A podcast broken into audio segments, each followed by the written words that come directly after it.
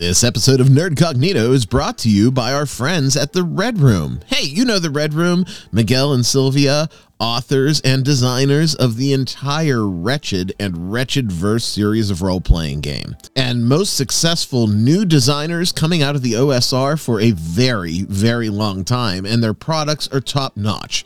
We've reviewed a bunch of them on the show, and we cannot recommend them with more high regard. I really think you should check out their Wretched Core RPG. That is the revised Wretched rules that is going to bring together the entire Wretched verse. It's spectacularly produced, it's affordable, and it is a great system that you can bring to your table. You can pick it up at Big Geek Emporium or Giant Slayer Games, or better yet, you can go to their website, which is the Red Room, only backwards, right? M O O R D E R E H T dot com and pick it up direct from them. You can't pick it up from drive through because, well, you know, they got banned from drive through. Uh, they've always supported us since day one on the show, so you should support them. Again, go to their website, M O O R D E R E H T dot com, and check out anything wretched. We know that you are going to love it. Now, on with the show.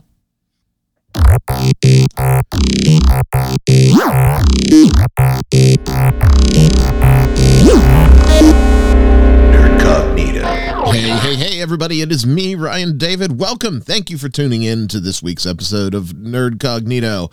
It's been a really fun week. We had a good time on the speakeasy. Lots of interesting stuff going on in the nerdosphere. And we're here to talk about it with you. So I couldn't do it without my co hosts and friends. Let me bring in and welcome Bert. Hey, Bert. Hey, Ryan. How's it going this week? Pretty good. Pretty good. I'm, I'm much, much rejuvenated from the shell of a human being that I was last week. And uh, the other co host, Kyle, already knows that because we had an excellent speakeasy yesterday. What's going on, Kyle? What's going on? Oh, nothing. How are you? I uh, I'm just you know thinking back to the speakeasy from a few days ago, and holy cow, we had a run in from Bert. We had a run in from someone that is on my Mount Rushmore of oh, I don't want to use the word. You, you know I don't want to use the word, but I'm going to use the word OSR influencers. Uh, Dungeon Oh, Delver my. himself said, "Hey guys, live in the chat during the speak." Throw me a link. I want to talk. and I'm cool. never going to say no to Delver. So uh, No. Speakeasy went long, but it was awesome. We got to hear Yeah. from the horse's mouth all about the different artists that really were in from the foundation level of TSR and Dungeons and Dragons and the experiences that Delver had with them. So, uh, Bill, we can't thank you enough for stopping in and supporting us, especially in the infancy stage of our YouTube channel. Uh, those of you that are listening right now, in case you've been living under a rock, we finally did make the jump to YouTube, and you got to check it out. We have lots of listeners to the podcast every week, but we're just building our audience on YouTube. Uh, of course, you can find us at youtube.com slash at nerdcognito. And uh, tune in, join us pop in the chat, interact with us every Saturday at 5 for the speakeasy. And there's also archives of this show there. And uh, we're kicking around the idea of some specials. So who knows what's going to show up on the Nerdcognito YouTube channel. Kyle, what do you think of, of our Delver impromptu, unplanned experience? We we got besieged, man. He just he charged he charged the gates and we had to open the doors. Right, right, because he would have just busted them down either way. And I'm happy to have him in our town. So, Oh yeah, oh yeah, I I am too. Uh, I love Delver and I always learn so much. You know, it's like I've been playing forever. I started in '79. I know quite a bit about the game. I, this guy's forgotten more than I'll ever know. oh, absolutely. Uh, he was telling us, Bert, about uh, the plethora of folks that he knew from the development of the game and that he had a chance to interact with and talk to and interview and become friends with and um, you know some of the the core artists that were there at the beginning when Dungeons and Dragons was in its infancy. We got to hear crazy stories about how that came to be. And it, it was just Right. fascinating. I loved it. I loved it. So if you haven't tuned into the Speak yet, go to YouTube and check it out. This week's Speak is one for the record books. Yeah.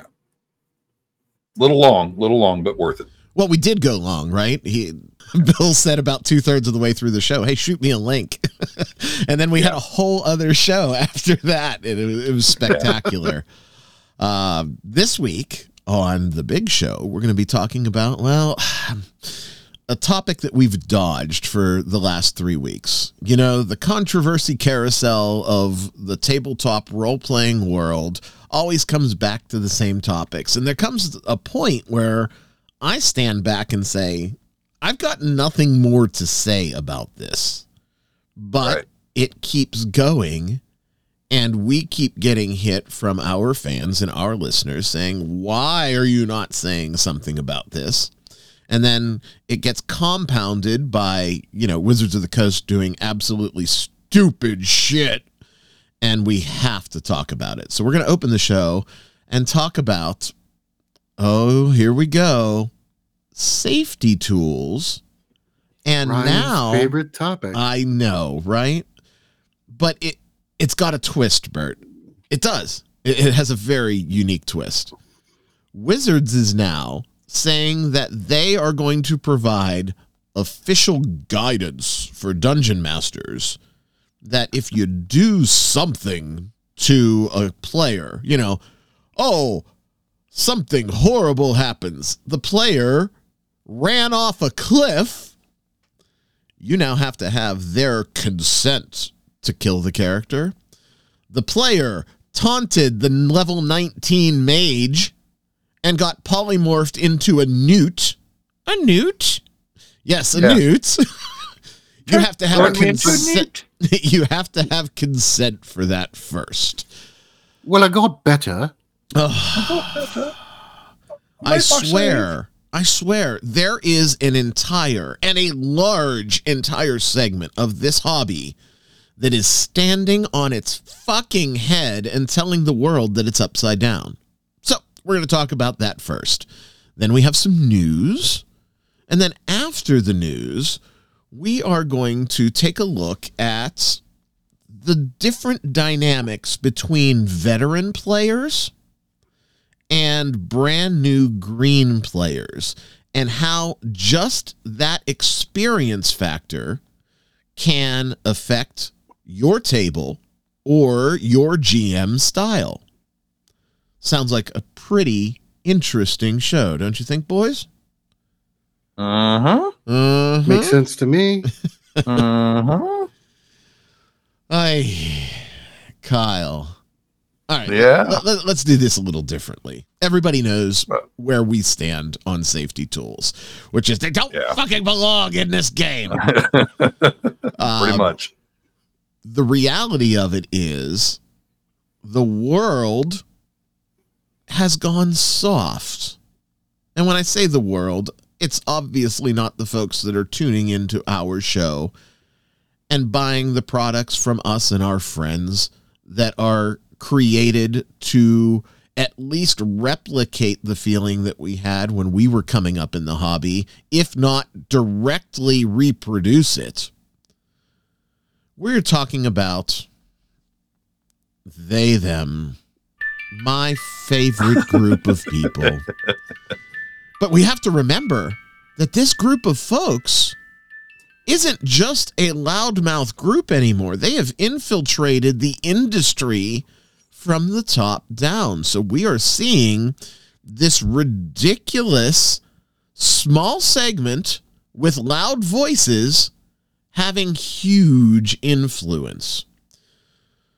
So instead of going down through safety tools, because we could just we could just laundry list them in 30 seconds, and that wouldn't be a segment. Okay, uh, consent checklist, uh, X cards, uh, player agency. They've co-opted that term, by the way, because I did believe before agency took on this life of its own that everybody should have some form of agency. Yeah. Um, I- I don't want to laundry list the stuff. I'm going to put you in a weird position. you ready to assume the position? Kyle, you have to, gun to your head, implement one form of safety tools at your table. What do you choose to implement and why? And then there was Well, silence. I yeah, now you stumped me, and I, I have to choose one. Okay. Right? Um, Right? You're, you know, they they've ransomed your firstborn. You have to put one into your table. session zero, and here's why. Is that a safety tool though? Because we still use it, we just don't call it that. Well, I mean, it. I thought it was. All right, I'm I'm I'm, I'm, not. I'm I'm gonna zip it. Go ahead. Yeah, no, I, I would agree with Kyle that session zero is a safety tool. All right, all right. Talk to me about session zero and why you're putting it into your table. because session zero uh if if if i have to choose one and i, and I don't get me wrong i i don't generally do session zeros not as they're thought of in the modern day Right. We have a different way. interpretation of session zero. yeah it's a discussion it's like hey we're going to run swords and sorcery setting you know blah blah blah that kind of thing this is different um, but it, but if i have to use one of theirs i'm going to use session zero because at that point i can bet everybody and if i and if i don't like the direction that things are going you know then i cancel the game or i boot players or i change stuff or or whatever it give it it, it gives me the power to not be subject to the whims of someone who might be overly sensitive to things. I'm sensitive. now, is it really overly sensitive? Or is it egomaniacal? Because I tend to think that it's the latter. It is. I was I was being diplomatic, Uh, but go ahead. I'm not going to be diplomatic. It is a way for a beta or possibly lower human being to flex their muscles, get their way, and stroke their ego. I, Mhm. because I am offended. I get to control what happens at this table. You can't do that because I said so. I don't know. And Wow. Uh, I, I would have to disagree with you there, Ryan. I know. think that- Go ahead, Bert. I mean, everybody has, you know, subjects that they are upset by or things that they don't want to have to deal with. You know, gaming is a chance to have fun with your friends, and some people don't want to mix certain things into their fun, and that is perfectly acceptable. That's why I think session zero is one of the great tools. You give them an overview of the world because you're not going to tell them everything that's coming up in the game, but as long as they have a clear understanding of what the world is going to be like if you're if you run a darker setting you want to make sure that they know uh, up front that you know this is a dark world and if they're not going to be comfortable there it gives people who are going to be offended by that the chance to bow out but they don't want to bow out, Bert. They want to manipulate the session to match their needs. Right? They no no you said implementing one safety tool Okay. i didn't say that I, you, you we implemented one safety tool the way you're talking about it would be implementing all the safety tools Okay. So it gives clear communication of expectations. I'm on board with that 100% because that's what normal functional adult human beings do, right? Um, so what what's your safety tool, Bert, if you're going to implement? We got session 0, what are you going to throw uh, at your table? I I always do a session zero for all of my games. You know, I'm like, okay, well, this world is like this. You know, you're struggling to survive. You may see, you know, some dark and seedy elements of humanity. You may see, you know, any and all of the following crap coming up in the campaign. You know, if you still want to be in it, great. You know, but I want to set clear expectations that you guys are, you know, going into a gritty world. Same thing with, you know, I've played all sorts of systems and all sorts of games. You know, there are just as many people who don't want to get into a silly game as there are who don't want to get into a you know a dark and serious game. I'm sure if I was playing you know the DuckTales role playing game and I sat you and Kyle down and said this is the cartoon world that we're going to be inhabiting, you guys right away would be like I don't think I want to do that. I would play it. I'm going to say right now on record, and I think you know that that's my answer, Bert, right? I would play it and I would embrace it if I knew that that's what we were doing. I also know that that's not, you know, representative of our core style. It would be more of an Right. escape. Right, it'd be more of a one-off because that's not something we'd play on the regular. But I, I sure couldn't see Kyle playing a you know a game with cartoon physics and you know no death and you know I'm Nah, dropping you guys the have anvil. fun with that. I was going to say, You I'm guys have dropping the fun with that. on your head. You're, you're going to Look, I, I like cartoons as much as anybody, and if, I, if I'm going to play a, a cartoon style game, I'm going to go back to the old days and play Toon. Uh, Toon is If any- great. If, any- if anybody remembers that one, Uh, I, I do I have a copy Toon. of it on the game. shelf behind me. great game. Yeah, Toon is spectacular, but but it also would be a- doesn't have the connotations that today's Right. cartoon game has, right? which is which is why I would choose it, and and it would be and it'd be like a one shot, maybe a two shot. That'd be it. Well, I think that's what those games are primarily designed for. I can't see you running six months, two years with that sort of setting. I I mean, sure, I'm sure someone has done it, and please don't. We we we've been running our our, our cartoon anime hentai waifu game in cyberpunk land. I'm sure someone's gonna write in. That, that's been going on for four years. We even take a break after two hours. Everybody goes to their own little masturbation booth. Um, it can happen, I'm sure. Ryan, Ryan, Ryan. Uh, I think I'm going to surprise you guys with my choice. I'm going to X-Card. use no. I'm going to use a consent Oh. checklist um, for for my game. And no, don't, don't laugh. I, I will. Oh use, no, because I because I think I know where you're going, but go ahead. I, I think you probably do, but that's going to give me hot button topics that I can insert into a story to create and provoke an emotional or intellectual or instinctual response from my players. Uh-huh. I and it's know. not a safety tool, Ryan. It's a questionnaire on how I can torture you. I'm not. No, That's no, not no, a no, safety no. tool. I'm not torturing Bert. You know this. You've played in mu- many of my games. I'm not out to torture a player, but I want to provide that entire rainbow spectrum of feelings. And that sometimes includes being uncomfortable. That sometimes includes putting your character in a situation where there is not just a mean old nasty pork in front of them, right? But there is a mean old nasty underlying feeling that makes them think and in a different way because it provokes emotion, it provokes feelings, it provokes fear, it provokes PTSD. It doesn't matter what I'm triggering. I'm not going to be triggering it all the time just because I am this sadist.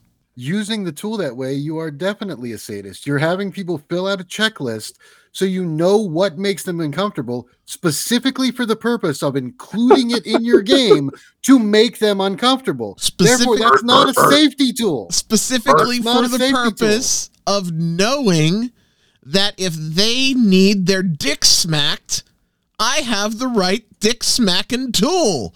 That's all. And you oh, wonder why I don't fill out any paperwork for your game. I don't need paperwork for you, birds. I, I'll just I'll just make you spend three actions and then win the game by three points. this is a little like- inside. this is a little inside. We we we played um one of our work. our favorite games, my father's work, uh, this week, and um, there was a, a point in the game where Bert and the other fellow that were playing were right up against the wall, so to speak, of a barrier that prevented them from taking certain actions, and I had the ability to push them beyond the wall so that those actions were locked out unless they spent an action to recover it. And it just so happened that the the serendipity of how the game played out, I didn't have a better choice right? I didn't do it to to piss off the other two guys at the table. I did it because Uh-huh. at that no, legitimately, Kyle, I didn't have a more strategic choice than to do it, and I didn't plan on doing it three times in a row, but it just kept happening. So. I'm sorry, Bert. we we talked about it Hey. uh, on a break when it Good happened. strategy. Um, Your strategy, you won. I mean, it worked. I didn't I didn't have a better choice at that time. Anyway, it's not as though I did that to trigger you or to trigger Dan, right? I did it because I needed to do it. Th- this consent checklist with these hot button things, I'm not doing it because I enjoy tormenting people. I'm doing it because it would be for the good of the game world. And that that's that's how I look at it. Maybe I'm wrong. Maybe I'm wrong. It sounds like I'm wrong. That's okay. Right, I don't know. 'cause- I don't know. Yeah, I mean, we're discussing safety tools. That's not that's not a safety tool. That's a uh, resource for you to go back to to, to basically provoke players. It's What's your safety tool, Ryan? that, that it's my safety tool. I know that No, that would that's trigger not a that. safety tool. That's my safety Again, tool. Uh, a, a safety tool is something you do to not trigger your players or to uh, advise or, or warn them of what you're doing. Headline: that Chicago News not- Tribune. This is Ryan's safety tool. I'm sorry. So headline is Ryan does not use safety tools. Do not be fooled into filling out his checklist.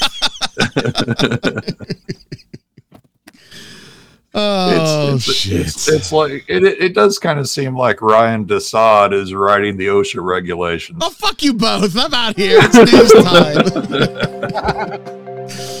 uh, we got we got some. I actually think we have an interesting news segment this week.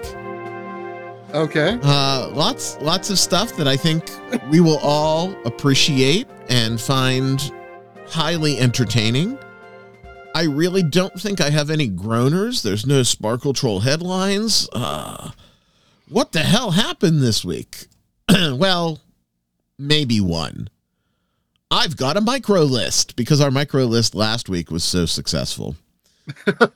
Okay. What do we got? I've got a micro list of games to play at a party that are either Hmm. tabletop or board games. At a party. At a party.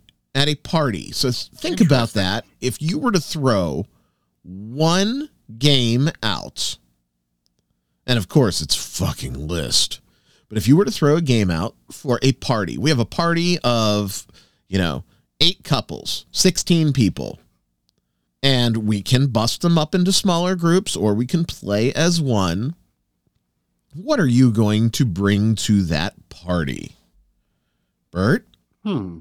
I don't know. I mean, the the parties that I go to aren't really conducive to gaming. Like we're, it's normally like barbecues and movie nights and stuff like that. But I guess if I was going to put a group like that into a party, I would probably choose something that's simple, not a lot of mechanical stuff. Probably something like Werewolf or something like that, where it's actually built for uh, a party environment and people who don't have a lot of gaming experience. I think Werewolf is an excellent choice, and it is not on the list.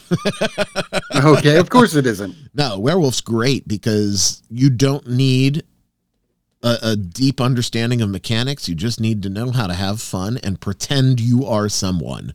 So, excellent, excellent party choice. Not on the list. Kyle, what are you bringing to our party? Well, first of all, I don't know. I don't think I even know 16 people, but um, and, and certainly not 16 people that would want to hang out with me. But um, you know, here's what comes to mind, and I know it's not on the list because almost everyone's forgotten about this. Trump the board game because that'll sep- because that'll separate the wheat from the chaff real quick, man. well, we just pull out diplomacy then at that point. Um, not on the list. And Yeah, my well, I was I was kind of joking. Um, I would probably do some sort of card game, honestly. um, because you know you, you get people together, assuming it's all adults. You know, everybody's kind of maybe they, they have a, a couple of drinks and everybody's just kind of out to have a good time. Nothing with a lot of pressure, not nothing with a high uh, competitive spirit behind it.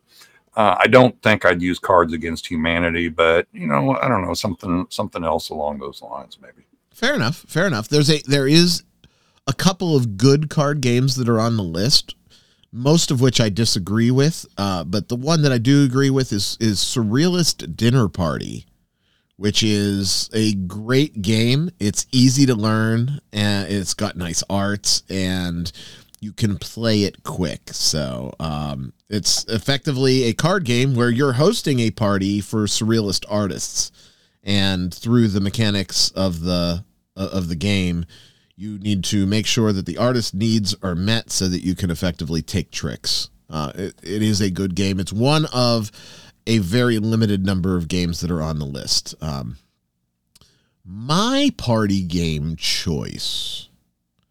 Bert stole it. I was I was going to pick werewolf, so I have to I have to back it up with something else, and I am going to pick Mysterium for my party Hmm. game choice. Uh, Bert's played Mysterium. Kyle, have you played Mysterium? Nope. It is a darker, more adult version of Dixit with a murder mystery theme, right? Someone Okay. was murdered and they come back as a ghost and they effectively put visions in the other players' heads through uh, use of cards that are exclusively artwork. And the players have to interpret those cards to figure out who the murderer is. Okay, that sounds kind of cool. Yeah, it's it's a very interesting game. It is on the list. And and that is where the list departs from our sensibilities. They have other things like Trivial Pursuit. My god, I want to hang myself in 1988. Trivial. I, I've played Trivial Pursuit with my friends. It leads to most of the time. It leads to an argument. Right? Cards Against Humanity. Spyfall. Uh, I, I, I own Spyfall. It's not bad. It's not bad. Yeah, I mean, Cards Against Humanity can be fun with a party of people who've been drinking, but it does get old after a bit. Pictionary again. Where is my Cosby sweater? Uh, the the only other game that I think is a meritorious game, but it would be hard to play with a larger group that's on the list would be Gloom. Gloom. Gloom's a good game. I like Gloom. It's a fun little card game. Yeah. But um, yeah, they they have a big list of shit. Throw throw burrito. I have a I have a buddy of I have a buddy of mine who uh, he gets he gets uh, people together oh about once or twice a year and they do one of those murder mystery style games kind of similar to what you were talking about but I don't I don't know I've never been to one so I don't know exactly how it works but of course they dress up in the costumes and the whole bit and well, at that point, that sort of thing I think you could easily do one of the exit games too, and do like a micro Right. escape room at your party. right Um, Yeah. Neither of those are on the list either. So, All of the good ideas are not on the list. Um, it's sad. It's sad. Uh, autumn is coming. And with autumn comes our favorite season, or I'm not going to speak for you guys, my favorite season, which is spooky Halloween season. yep And one of my favorite John Carpenter films is getting remade. And I don't know if you guys heard this or not, I did not. Which one are they ruining now? but they Escape are New York I believe they are remaking Christine. oh okay Yes. And to further your ooh, because you know how we normally feel about remakes, at the helm of the Christine remake is Bryan Fuller. Huh. Double ooh. Triple ooh. John Carpenter, quote, thinks Bryan Fuller's Christine remake will probably be better than my original.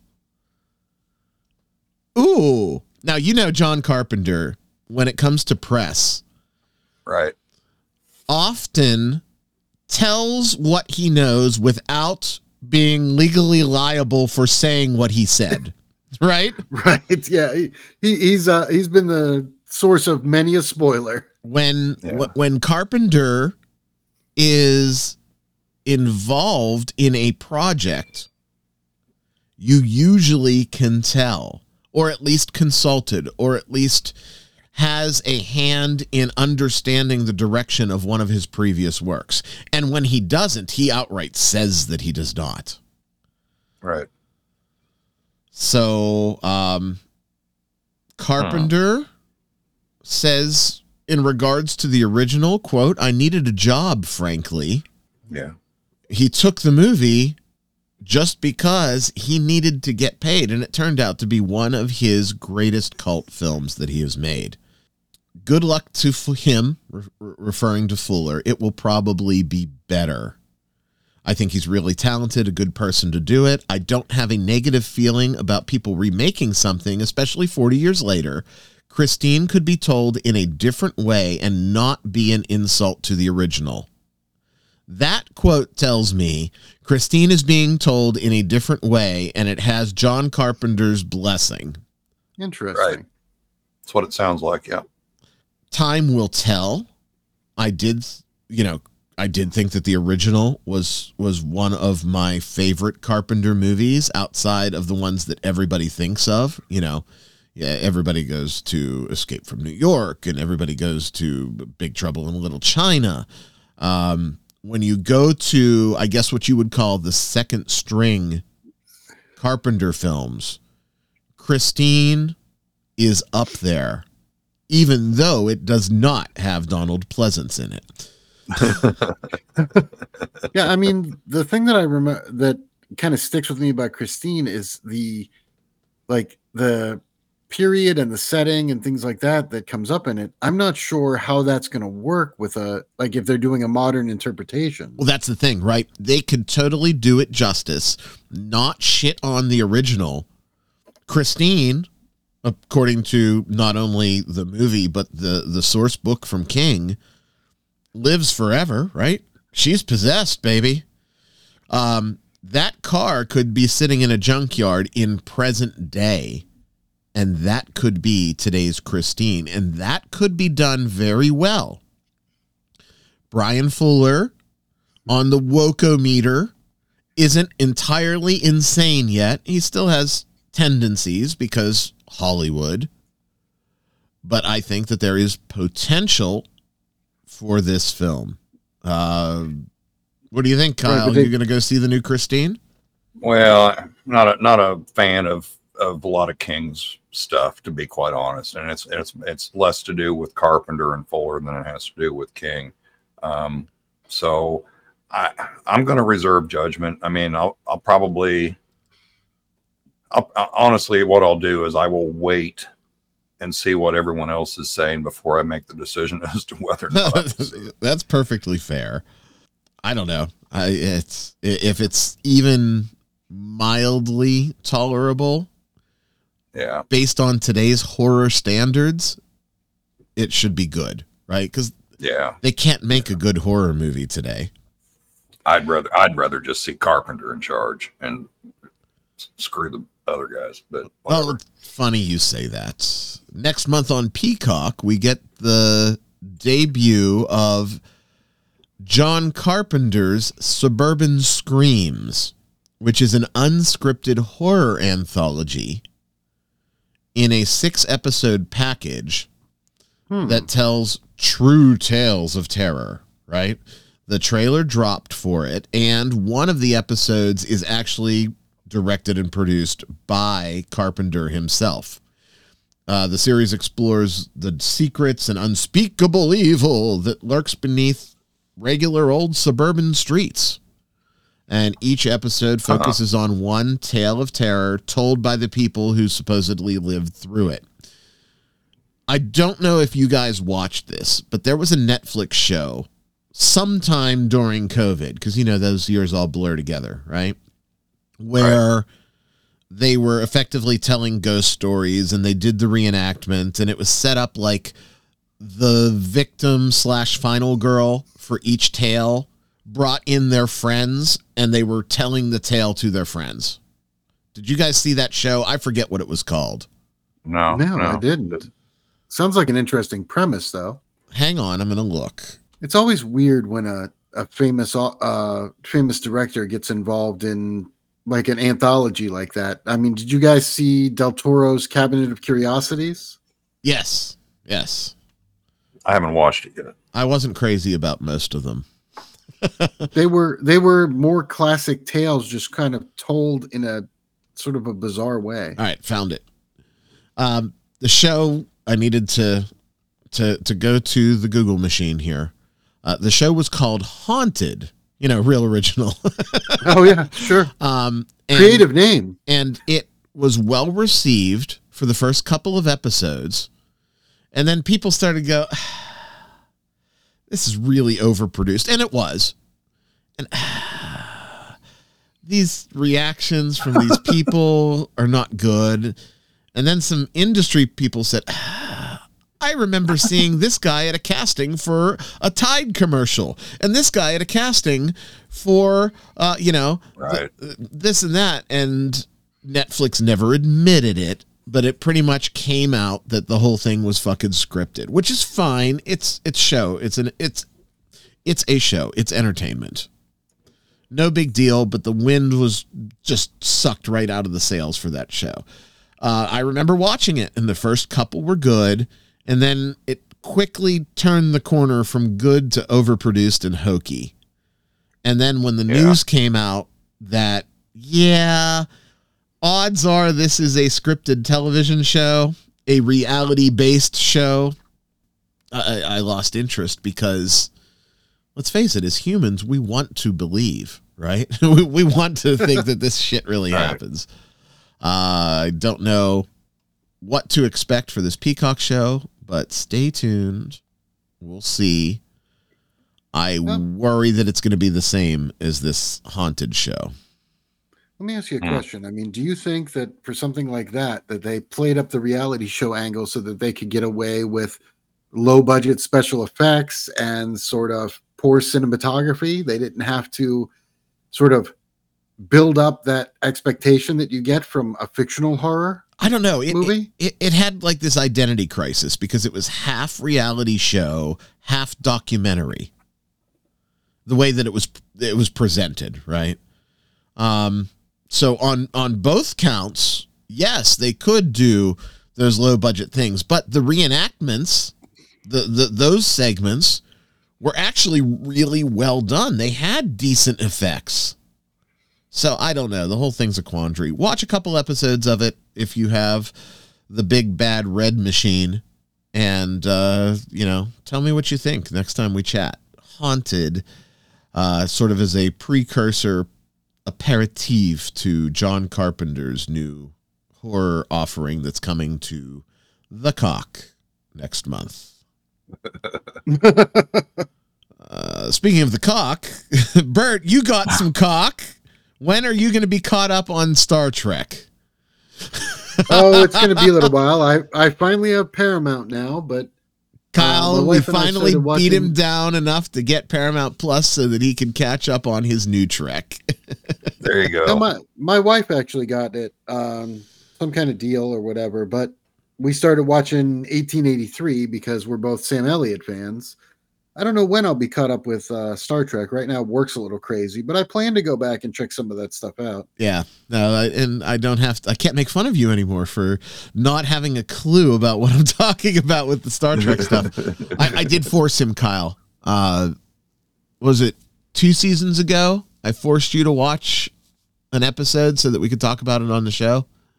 Yeah, Yeah. yeah, it was uh, an episode of what Brave New World, Strange New Worlds, yeah. Strange New Worlds. Yeah, Yeah, where they totally took one of the best characters in the entire show, Kyle, and just reached down deep, yeah. grabbed a hold of his balls, and cut them off and made the character completely unworthy of any screen time moving forward.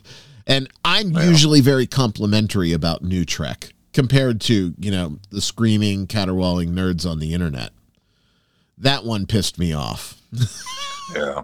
so I know you're not a huge Star Trek guy. So I'm not I'm not the biggest Star Trek fan, but I mean it's it's typical of Hollywood. They just you know they emasculate a lot of the characters. yeah, they they took everything that was it wasn't just emasculation. They took everything that was interesting about that character that they had built up over episodes and blew the whole load in one show. Isn't it- that crazy? Yeah. It, it made me very, very sad. And then they tried to recover bits and pieces of that character, and I found myself having a hard time getting invested in that character. Uh, the Right. doc, for those that didn't hear the old show, it's the Dr. Mbenga character. I thought that the the setup for his whole deal with his daughter was spectacular, and in the episode that resolved that, it was just a giant explosion all at once that was rushed, hurried, and hurt the character overall. Hmm. Last but not least, Disney, our dear friends at Disney, have issued a statement regarding the Little Ma- the Little Mermaid live action remake. Oh boy. Disney long enough. says, "What? Took them long enough. I know, right? Think things been out for six months, hasn't it? Something like that.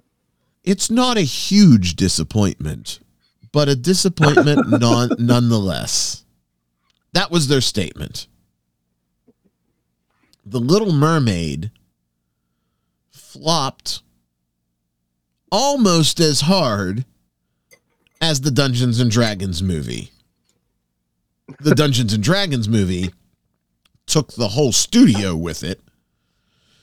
This one, you know, it's backed by the mouse, so it ain't going anywhere.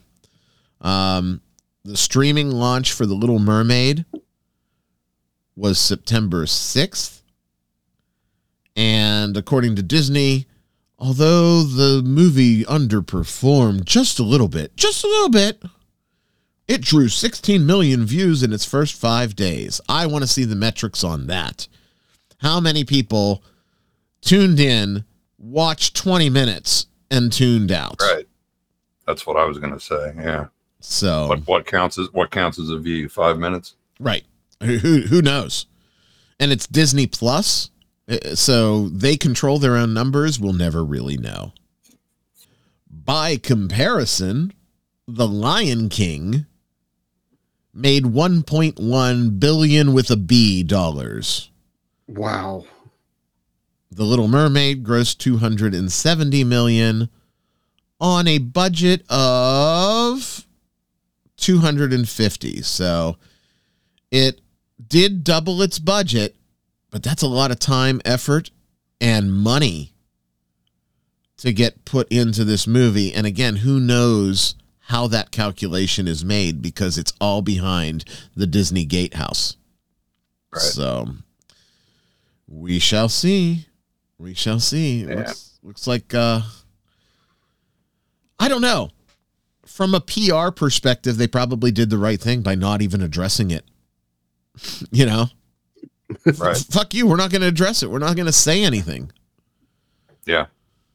Just let it quietly go away. Right. That bitch's eyes are really wide on her head, though. They're closer to her ears than they are to her nose. anyway, that's the news this week.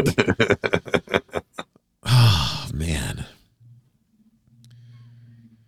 Well, we're in an interesting position, gentlemen. We've been in this hobby and playing games for a long time. And we've had the experience of playing. I know when I started, I was playing with guys that were several years my senior that had tremendous experience compared to me. I was the newbie of that group. I was the dumb, doe eyed kid that knew nothing. And, you know, over the years, I amassed what I like to consider a little bit of knowledge, enough for me to run my big fat mouth once a week about it.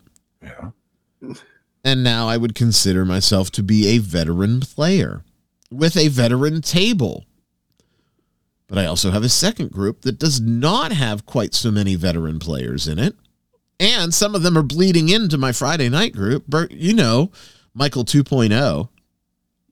Right. He's he's he's, he's 23. Right? He he hasn't been around to play. He just got into it with the big rush of the critical role trolls. And we're trying to save him. Kyle, I'm trying to save him. I'm trying to save him. And and it's it's making progress. My other group. Ryan, Ryan. no, it's true. I talked to him about it this week. My other group, you know, the, the only thing that they play is is fifth edition, and um, I, I I really, I, I can I borrow some of your OSR stuff? I really just want to show it to them and and show them that this game, it's not all polish and pastels. Like we can have a really interesting game that has some meat and some teeth in it and some stakes. Like I'm making progress. Well, that's yeah, that's good. That's encouraging. Right. And he's Yeah, willing. man. He's playing in Bert's Fallout campaign, right? Okay. He is absolutely willing to play anything that I throw on the table. All the way back to AD&D 1E. Cool. So Sounds like you're doing God's work here, man. Fuck, I'm going to be sainted, right? Someone give me a Gary award. but no, you know, how does the experience factor of the people making up your group impact not only your table, but you as a DM? Kyle, I'm going to punt to you first. Okay, so I mean, obviously, it's a spectrum. You you can't just say, Oh, some of them are know. on the spectrum. That's for fuck sure. "Oh my god, I shouldn't have Ryan, said that Ryan, word." I, sh- Ryan. I shouldn't have said that word. But so it, it's not an all or nothing proposition, right? I mean, you you can have completely new players. They've never played an RPG. They don't know the first thing about it, and then you've got the guys who have been around since the '70s and playing. Um, but there, but there's there's space in between. So, but but when you get right down to it, I guess the experience level, how that how that affects you as a, as a DM. Um, I think one of the things that's really interesting is that new players who don't have any preconceived notions can maybe maybe they'll introduce new ideas, concepts, uh, tactics during combat or something like that, which the experienced player tends to overlook because you know, or, or they haven't really had any experience with before. Um, I, so I think that that could be a good thing. Um, you know, brand new ideas, new new faces is new ideas, and you know, if you've been, uh, I've been playing AD and D for forty years, and this is how you do it, and blah blah, you know, and then somebody comes in and they come up with some really creative idea that that can be a good thing. Um, but at the same time, new players often require a, a lot more hand holding because they're not familiar with the rules. They, they it takes them a little bit to get the concept of kind of an open-ended sandbox kind of system where they can do almost anything that they want to do. Most people are um, nowadays are constrained by the video game mentality of even if you have an an open sandbox style video game, there's still rails there. You know what I mean? I- yeah, i internally too. It may not come from the DM. It's going to come from Right. the presentation of the hobby in general. Here is your Right. guide for how to maximize your whatever the fuck kind of lock you're making. You know, um, I can roast a chicken on a spit warlock. Uh, there's so many Yeah. ri- ridiculous things out there, but a lot of those new folks see that as normal, right? Because it's all they've Uh-huh. known. It's all they've known. Mhm. Mhm. I tend to think that I, I look at this from an educator's standpoint. I, I'm putting my principal's hat on for this one. I think that the table as a collective has an experience factor, but the table's only going to be as strong as the weakest link, like any chain. Very cliche, right? But it's true.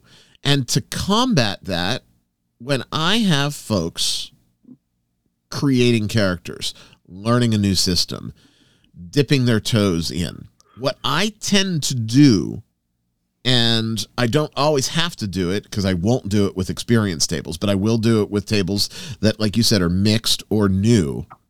Is I will take the experienced folks and lean on them to impart their wisdom. So it's not coming from me. Like I have a really big right. deal. Like I, I, make this big pronounced thing that we are doing this together. Oh, Ryan, it's okay. We know how to make characters. No, we're making characters at the table.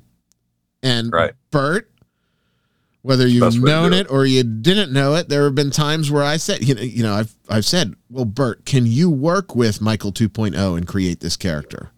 Remember when sure, I've done that? Ab- yeah, ab- absolutely. And and I'll do that with other folks at the table, or we'll do it as a collective, so that they experience and see how the ex- the the experience, the veteran instincts shape what's happening. And you're right, Kyle. They can bring really interesting and innovative things to the table as long as they feel that their input is valuable, right? Right. They and and it's not shitting on them. And I tell them, you know, I know you can make a character, but I want you to make a character with Bert. I've said that when we our our last fantasy campaign. I said that to to one of our new folks, and they're, they're like, okay, because just having that guidance is a big deal. Bert, what do you think about this? New versus old, wise well, versus novice. Well, I've played at mixed tables. I played at tables with all new people. One thing that I like about new uh, an all, a table of all newbies, for example, is that they don't they haven't memorized the monster manual, things like that. You can bring classic uh-huh. elements back like if one of us got faced with a troll, metagaming or not, all of us know trolls can only be killed by fire. like uh, uh, right. you know, we're gonna we're gonna set that troll on fire. A table of new players will take that troll down and walk away, and then wonder why that troll came back. And a lot of times, even those like simple things that they don't know that they don't know makes for a more interesting game. You can use classic elements and things like that that are maybe less complex to get them started and still have just as much fun as you would with deeper storylines with guys who've been playing for 20 years. Um, as a dungeon master, hand, does that impact your prep or your thought process? Absolutely, it does. I mean, you know, with older players or people who have a lot of experience in the system, you know, I try to put a lot more of like the lore and the intrigue and the politics and things like that in there. Whereas with new players, they you can go with something a little more simpler because they're still exploring the world. They're not gonna write down everything you say and come back three months later and go, remember when that guy in that bar said this name, you know, three months ago? Whatever happened with that? Why did that storyline never get resolved?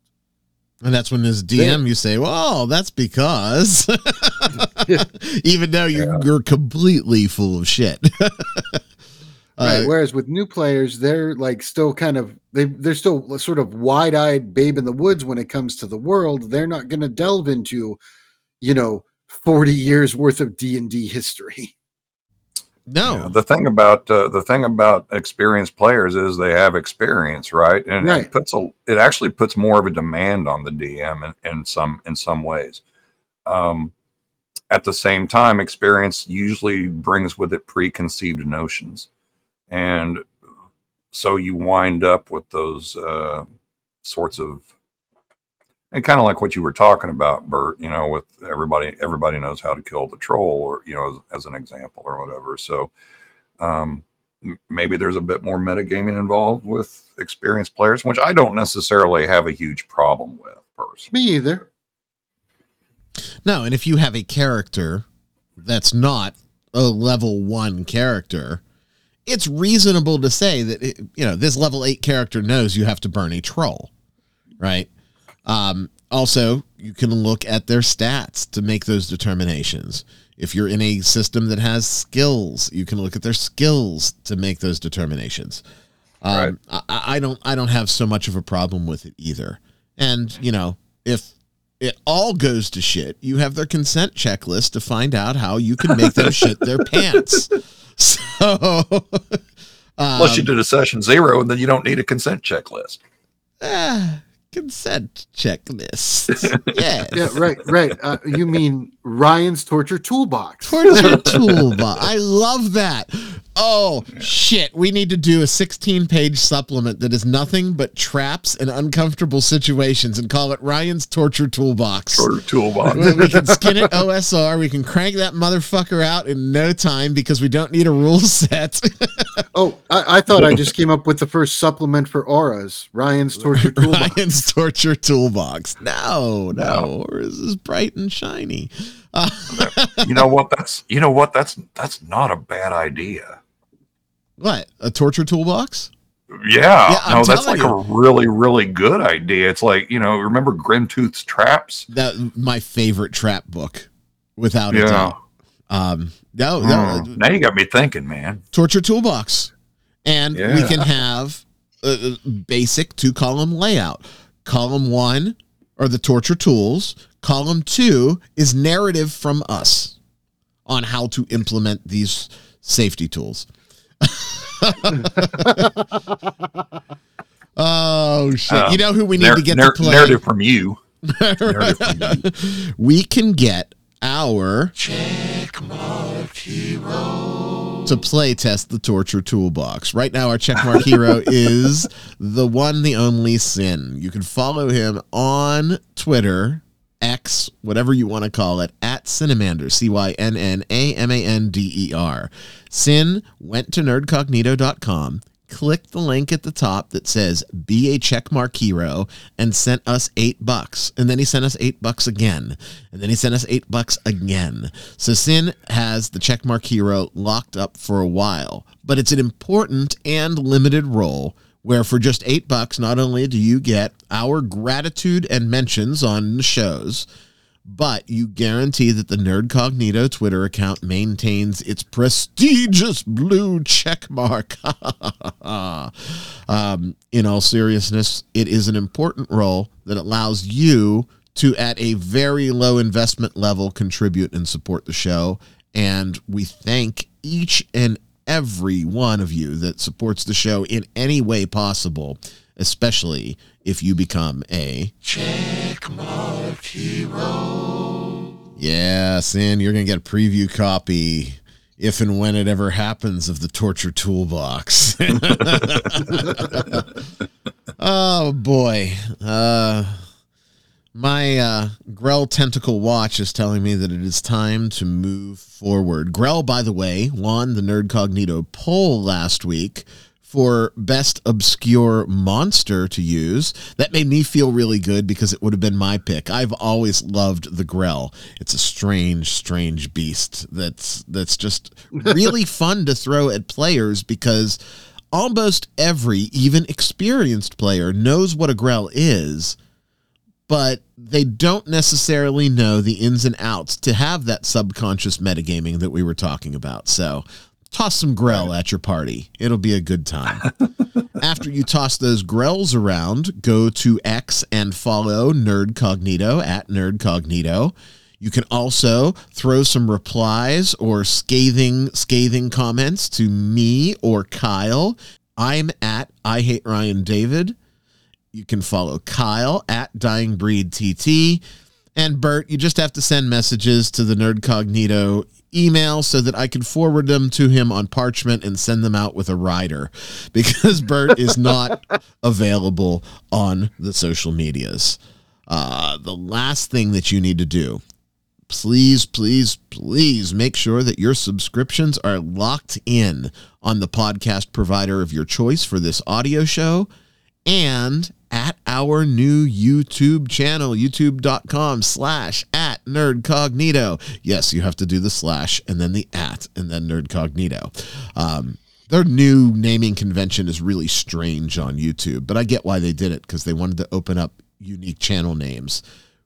A la Rumble. So maybe maybe Rumble is taking a little nibble out of the YouTube market. But either way, you want to follow us that there If Rumble's more of your jam, you can also find us on Rumble. But that way you can get the speakeasy and all of our video content. Plus, you'll get delayed archives of this episode and all of the Big Show's episodes. So you've done the things. You've followed us on the Twitter machine. You've subscribed on YouTube and at your podcast provider.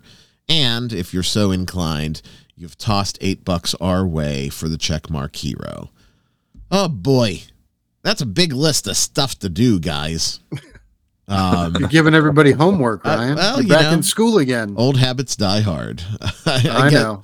I guess with that, we better wrap this baby up. My name is Ryan David. Thank you so much for tuning in and doing all of those things. I was joined by Bert and Kyle, and we will all talk at you next week. Be safe out there, everybody. I got nothing.